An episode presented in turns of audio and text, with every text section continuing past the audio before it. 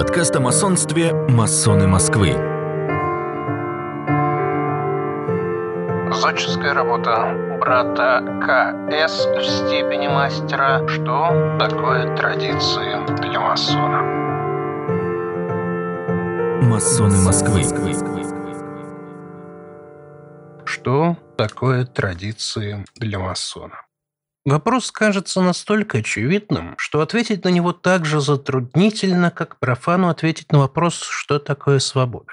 Уж сколько раз на собеседованиях задавали этот вопрос, и каждый раз одно и то же. Профан тушуется, мнется и начинает нести околесицу из философии вперемешку с психологией, экономикой и прочей чепухой. Да что там говорить. Сам помню свое собеседование, когда этот вопрос мне задал брат-собеседователь. А ведь все просто. И просто настолько, что мы никогда даже и не посмеем задуматься над самой простейшей категорией. Что такое для масона традиция? Даже так, детализируем. Что значит для масона традиция? Чтобы ответить на вопрос, задумаемся, что мы, Вольные каменщики относим к традициям. Ландмарки – однозначно традиция, но это было бы слишком просто. Дело в том, что мы ландмарками традиционно признаем 25 положений, собранных Макеем. Традиционные традиции. Звучит нелепо. А между прочим, в зарубежных юрисдикциях количество положений в ландмарках не одинаково. У Пайка, между прочим, их было 11. У Гроли и того три. А Грант настрелял аж 54. Как видно, традиция вещь сугубо субъективная. И вот о последствиях несовпадения субъективных оценок я и хотел бы здесь повести речь. На протяжении почти трехвековой истории масонства, понятно, мы сейчас говорим о символическом масонстве, имели место множество конфликтов, заметных и не очень. Тем или иным боком связаны с традициями и их нарушением. Некоторые такие нарушения повлекли за собой отторжение всего масонского мира, некоторые заметно вписались в общие традиции, а некоторые были просто навязаны Рассмотрим все. Очень любопытный вопрос связан с традицией оставлять металлы у порога храма. В ритуале посвящения в ученики вольные каменщики эта традиция носит скорее даже показательный характер, на нее сразу же обращается внимание, и она даже закрепляется в памяти посвящаемого, когда дородатель предлагает ему внести что-либо на нужды ордена. Правда, некоторые кандидаты, бывало, пытались снять с себя последнюю рубаху, но не суть. А суть в том, что помимо наставления благотворительности, ему в очередной раз напоминается, что в храм металлы не проносятся. Так вот, любопытен этот вопрос тем, что металлов-то при этом в храме предостаточно. И каких? Братья-эксперты, привратник, да и сам досточтимый мастер имеют в своем арсенале самое что ни на есть металлические мечи. И вот эта самая традиция появилась впервые в древнем и принятом шотландском уставе, а позже расползлась и по части Европы, в Германию, Испанию и некоторые другие страны. Вообще, офицерская должность эксперта присутствует лишь в ДПШУ, причем в континентальном его варианте. И если по ДПШУ работают в английских и американских ложах, то там вместо эксперта, да и обредоначальника тоже, диаконы, старший и младший. Сам убедился в этом воочию по ритуалу, утвержденному Национальным Верховным Советом ДПШУ США, по которому работают в Принц-Холле. И вот представьте себе в Англии и Штатах никаких мечей. Дьяконы там в ДПШУ или оба с посохами, или в крайнем случае, у младшего диакона, который является эквивалентом эксперта, деревянный муляж меча. У досточтимого меча нет. А привратник с натуральным мечом за дверями храма. Потому что древняя традиция. Никаких металлов в храме. В Йорском уставе пополам Simulation меч в ножнах перед открытием работы помещается или на алтарь поверх книги священного закона, или поверх конституции ложи, и во время открытия мастер призывает привратника в храм, вручает ему обнаженный меч, Вручаю тебе орудие твоей должности, дабы ты нес свою службу надлежаще. И, скорее всего, обратно за дверь, пока еще работы не открылись. С этого момента в ложе металлов нет. Ну, разве что подвески офицеров и символические орудия труда. Но это не то. Хотя братья в степени мастера и самых дотошных и придирчивых могут мне возразить. Но только на работах третьего градуса. Мы же в первом, посему продолжим далее. Так вот, перед нами те самые новые традиции, плотно вошедшие в наши работы. Настолько плотно, что мы воспринимаем их как само собой разумеющиеся. А меж тем, это французское новшество, доставшееся нам от французских дворян. Традиция эта идет вразрез с еще одной, вокруг которой, помимо прочих, символическое масонство и создавалось. Вразрез традиции о равенстве всех братьев. Дело вот в чем.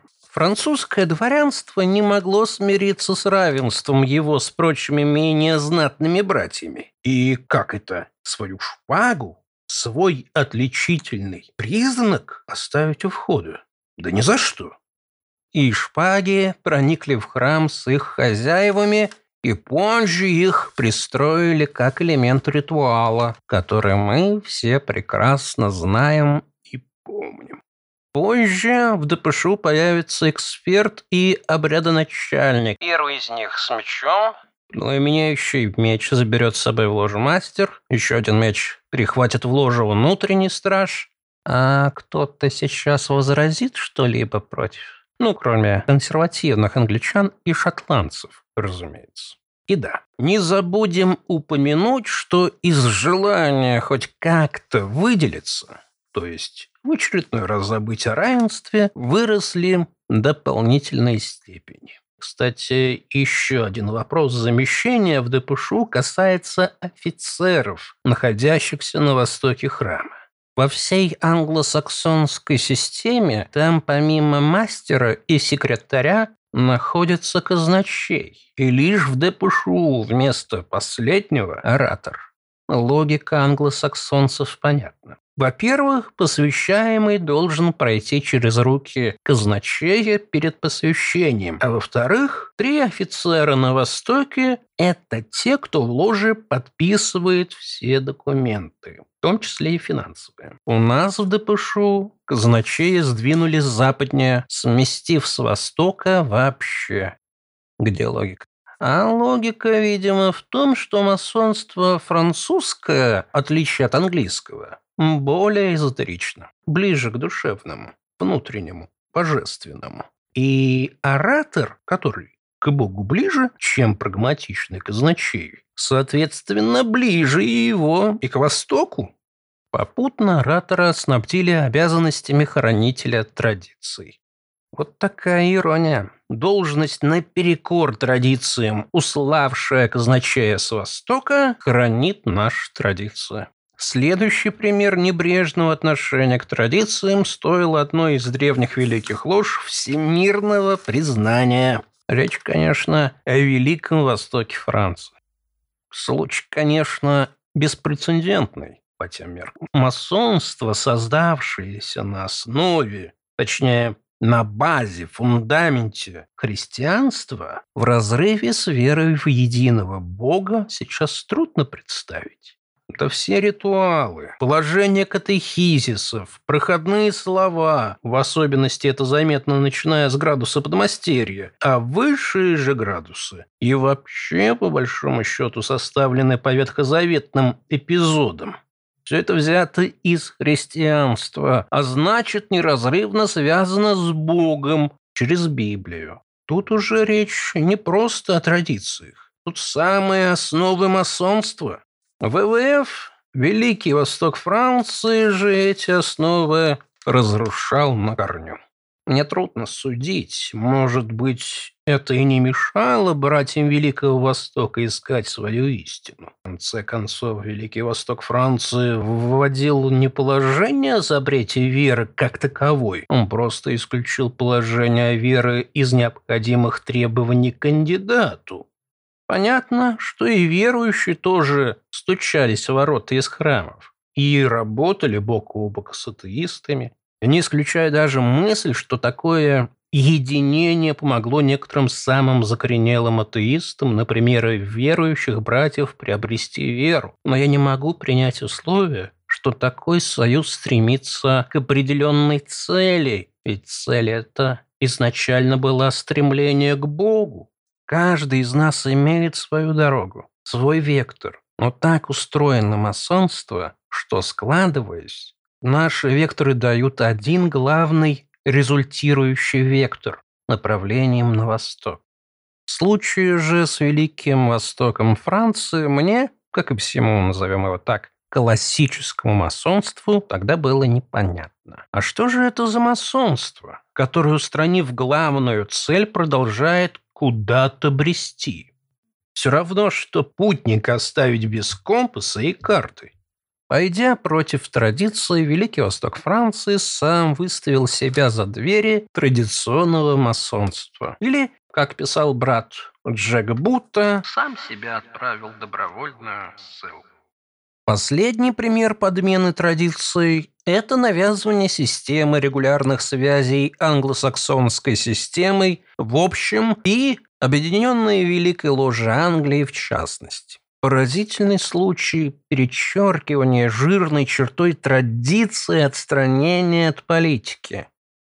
Но по порядку. Традиционно масонство вполне уютно чувствовало себя внутри пространства ландмарк. Были созданы универсальные правила создания новых лож. И на их основе новых великих лож. Общее правило невмешательства в дела других лож дало импульс росту их числа. Причем такими правилами четко устанавливалась общая децентрализация управления великими ложами. Да и об управлении, как было замечено чуть выше, говорить не приходилось. И вот на такой всеобщей демократической волне с целями благими ли, вредоносными ли, появились новые положения взаимопризнания великих лож. Идея, по сути, была здоровой. Действительно. Рассмотрим отрицательный пример. Почему бы, скажем, мне не собрать группу из 50-60 человек, поделить их почти поровну на три части, создав такие самопровозглашенные ложи, и уже на их основе создать великую ложу. Всех считать масонами, естественно. Докажите, что не так. Ну, это, конечно, при грубом приближении.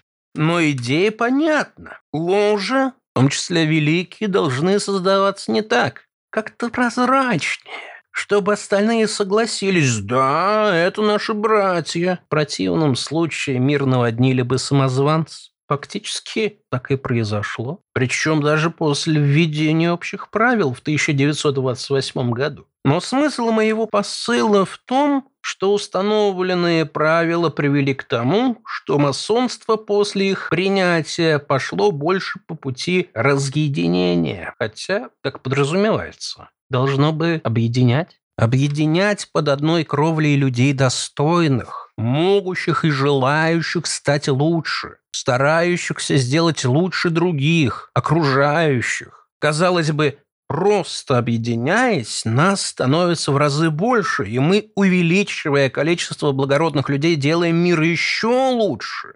Что же мы получили взамен? А взамен мы получили расколы. А значит, о какой внешней работе можно вести речь, если приходится с головой погружаться во внутренние склоки между юрисдикциями? В помои, в огромных количествах поставляемые как самими оппонентами, так и своими братьями.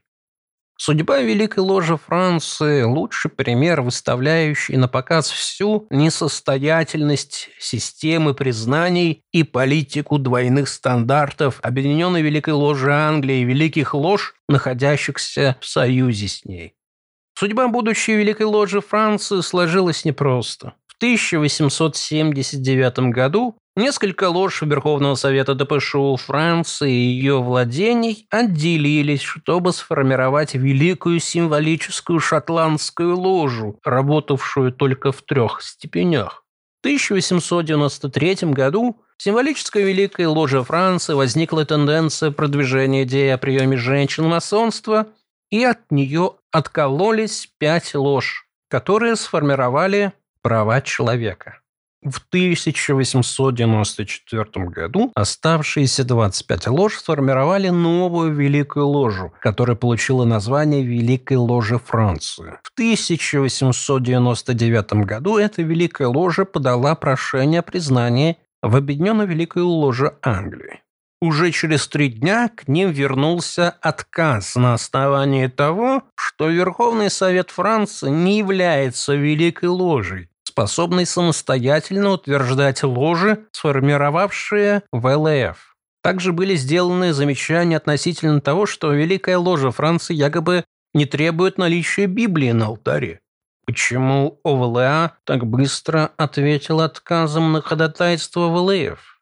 В 1899 году ОВЛА поддерживала хорошие отношения с Верховным Советом Франции, и существует множество прецедентов признания регулярными ложь, основанных Верховными Советами США. Например, 10 ложь Шотландского устава, включенные в 16-й округ Великой Ложи Луизианы, и по сей день практикующие этот исторический обряд. Еще более озадачивают заявления, сделанные видными членами ОВЛА. Сэр Джеймс Тапс, великий секретарь ОВЛА с 1958 по 1980 годы, заявил совсем другое, а именно Переговоры об установлении дружественных отношений с другими великими ложами имели место в прошлом. Проводились они на основании того, что заявление о признании было рассмотрено великим мастером. Была произведена переписка с целью установить природу их руководства и методов, а также, насколько можно понять, отсутствие у них каких-либо твердых правил относительно предмета. Его утверждение не только противоречит причине отклонения Великой Ложи Франции, Объединенной Великой Ложи Англии в 1899 году, но и станет оправданием признания Объединенной Великой Ложей Англии другой Великой Ложи, которая в 1913 году станет известна как Великая Национальная Ложа Франции. В те годы Европа готовилась к неизбежной войне. Конечно же, ВЛА, в состав которой входили высшие правительственные чиновники, знала, что скоро британские масоны будут сражаться на континенте, скорее всего, во Франции, где нет признанной Великой Ложи. Масоны участвовали во всех основных конфликтах на протяжении последних 200 лет, и братья, как правило, общались друг с другом, даже находясь по разные стороны линии фронта. В такое время грань между регулярным и нерегулярным масонством могла легко стереться. Непонятно, почему ВЛА не пересмотрел вопрос о признании уже существующей Великой Ложи Франции, в которой уже тогда, согласно Гулду, состояли 7600 братьев. Вместо этого они создали и немедленно признали еще одну французскую Великую Ложу таким способом, который вызвал удивление в США.